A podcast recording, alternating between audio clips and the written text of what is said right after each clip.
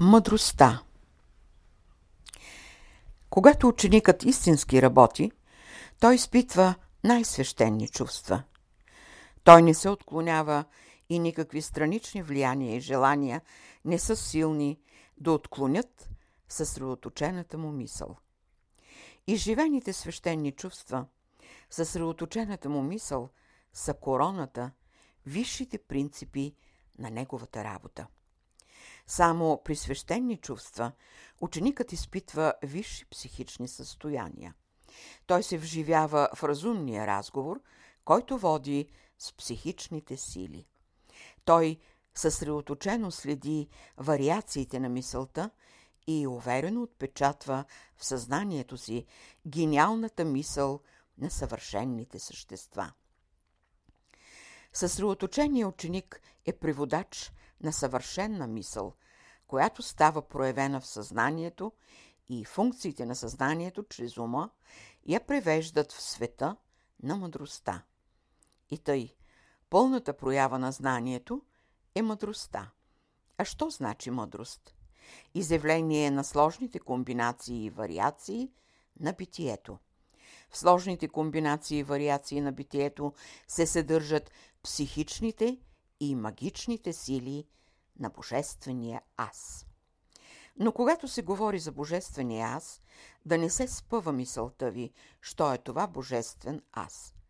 За човешкото съзнание има само три понятия за Бога, за Неговата проява. Но когато се мине във висшите царства, понятията за Бога са много по-сложни и с повече определения. Бог е сложност. В него не се съчетават само духът и душата. В него се съчетават още много други атрибути, много още сили, които го правят необятна сложност и неоткрит. Когато човешкият дух с помощта на Божествения дух се вглъби в абсолютните форми на Бога, само тогава той ще може да има гениална представа за сложното естество на Бога. Духът е проява като сила на Бога. Любовта е проява като състояние на Бога. Мъдростта е проява като пълнота на Бога. Душата е проява като дихание на Бога. Има още непроявени състояния, които определят абсолютността на Бога.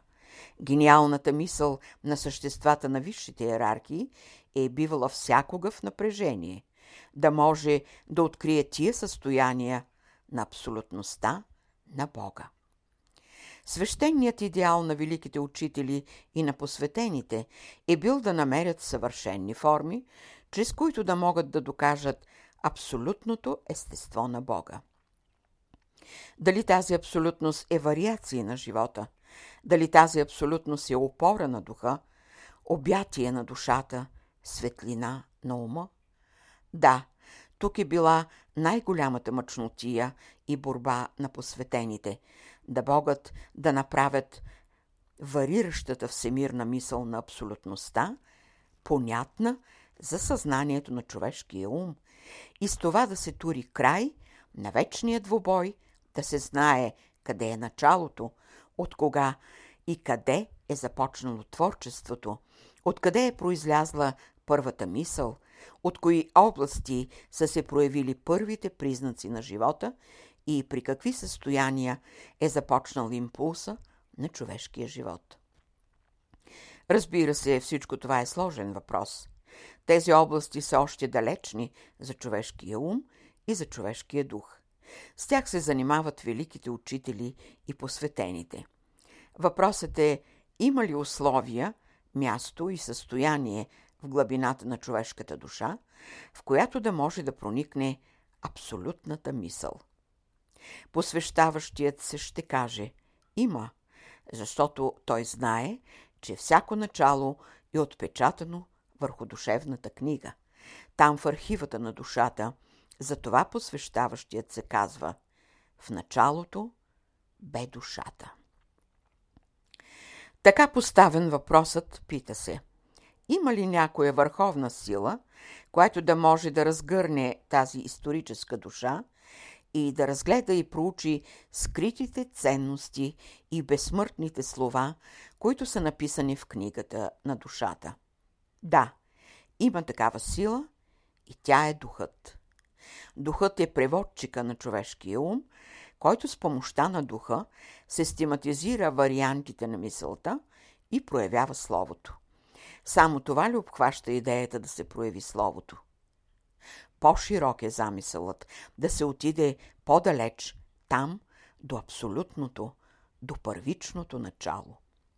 Докато не се дойде до това състояние, неспокойната мисъл, бурните чувства и търсещия дух няма да успокоят своите сили.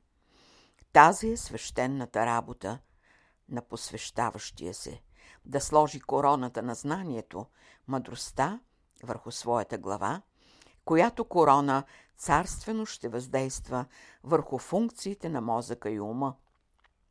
Благодарение на мозъчните функции, умът бива активен и верен преводач на богатата мисъл.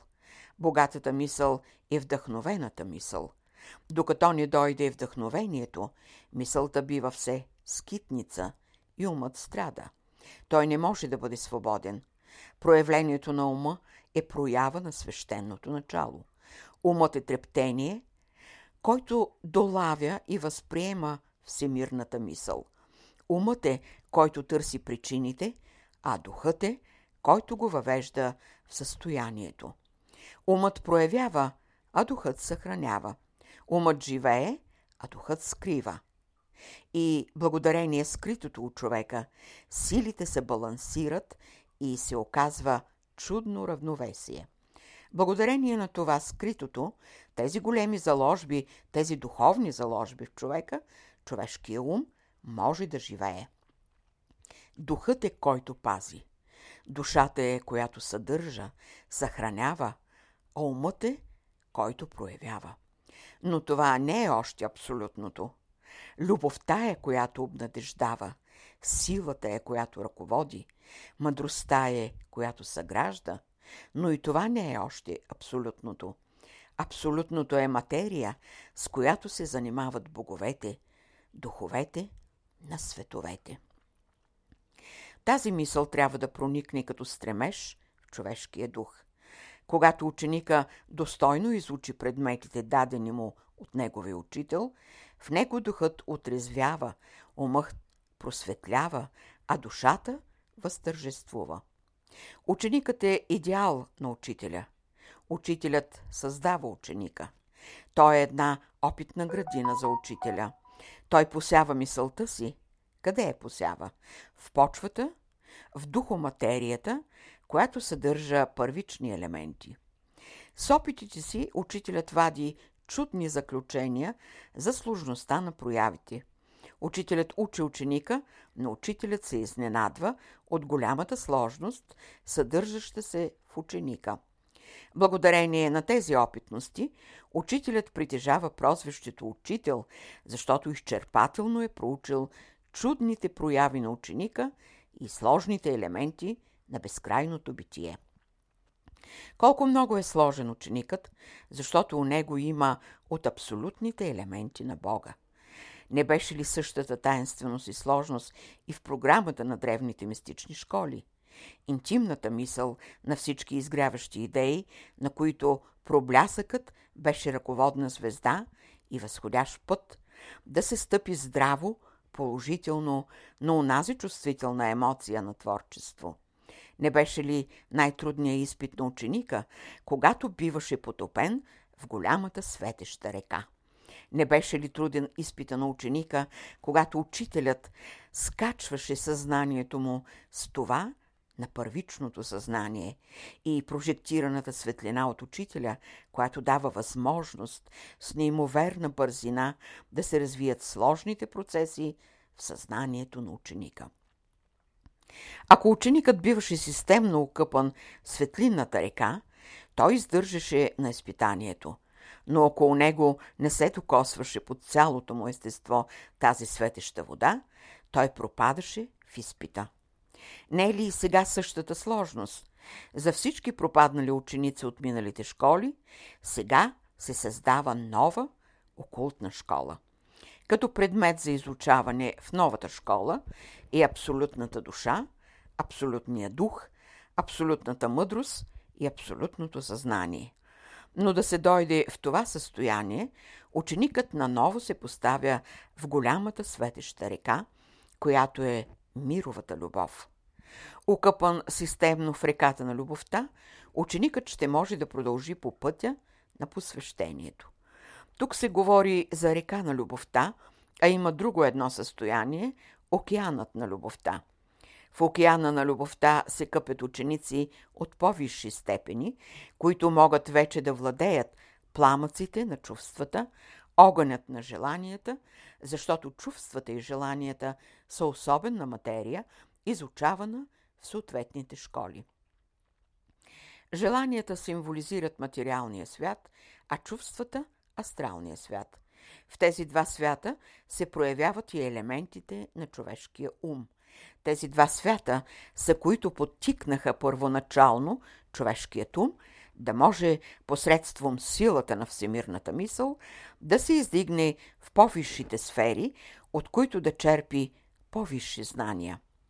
Светът на чувствата и желанията са създатели на нишата мисъл, която е ралото за разораване на твърдата почва. Умът дълго си е послужил с тази ниша мисъл и е създал доста големи богатства. Благодарение на опоритата работа се създаде материалната култура. Материалната култура беше в програмата, дадена на първите човеци. И благодарение на ума в човека се създаде материалната култура. Посвещаващият се ученик знае това. Той цени опоритата работа на ума. В такъв смисъл само се оправдава всяко дело. Да се създаде една материална култура, то значи, че са взели участие като работници и низшите сили. И тъй, материалната култура е дело на ума, а божествената култура е дело на духа. Това е принцип на работа на ума. Тя е едно начало, а във всяко начало стои първичния промисъл. И тъй, да бъде по-ясно, умът е божествен работник, който работи в материалната нива и култивира зародишните семена, а духът работи в духовната нива и култивира слънчевите семена. На ученика казваме, стъпил в новата школа с готовност да се окъпе в светещата река. Окъпан в водата на любовта, той ще бъде чист, за да може да възприеме великите мисли на водещия го водач. Казваме на ученика да не се спъва, но смело, с жадност на душата, да възприеме изблиците на любовта, които ще възпламенят ума. Така просветналият ум, заедно с духа, ще води душата през океана на светлината. Коя душа ще води? Човешката душа. Но човешката душа не е ли небосвод на ума и духа? Да, тя е небе, осветено от голямото слънце. Когато слънцето е по-светло, толкова това небе е по-осветено. Защо определяме душата като небе? Небе значи състояние, защото има небе, Земя, има небе Марс, Меркурий, Сатурн, Юпитер, Венера, Уран, Нептун, небе за много планети и слънца. Ние определяме душата като небе на ума, а духът като състояние и възможности, където те могат да проявят голямата си дейност. Доколкото душата е проявена, до толкова могат да проявят голямата си дейност. Доколкото душата е проявена, до толкова могат да се проявят духът и умът. В душата има божествени елементи, които са най-съществени за духа и ума. Най-ценното и най-висшето състояние на духа и ума, това е състоянието на душата. Каква голяма тайнственост се крие в душата. Когато се говори за тайнственост на душата, и богомете мълчат. Душата е върховна проява на Бога. От върха на душата се съзърцава величието на първичния. Който се е изкачил на тази височина, той е завладял пространството. В сложните емоции на душата се внедрява абсолютното като магичен елемент, затова душата пленява. Тя е изкусителка. Очите на човека са абсолютното в душата. В тази абсолютност се съдържа тайнственото, копнеещото, ожидаващото. Посветеният знае това. Той знае историята на душата. Той разлиства свещената книга на душата и получава тайнственото. Всички окултни школи са получавали тайнственото в душата. И днес се обръща внимание на всички пропаднали ученици. Създадената нова школа ще бъде една от най-благоприятните при най-добри условия. В тази школа се започва с ума и сърцето и се отива към душата. И тъй, бъдете сега последователни.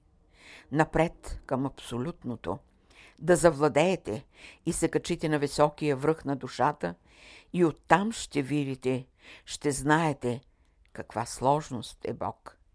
За напредналия ученик материята става все по-сложна. Гответе се за сложната материя. Когато вашият водач ви заведе при светещата река, от дълбочината на сърцето си, пожелайте да влезете вътре. Окапете се в реката, в любовта. По-нататък ще го разберете. Не питайте за елементите на водата, но влезте и се умийте.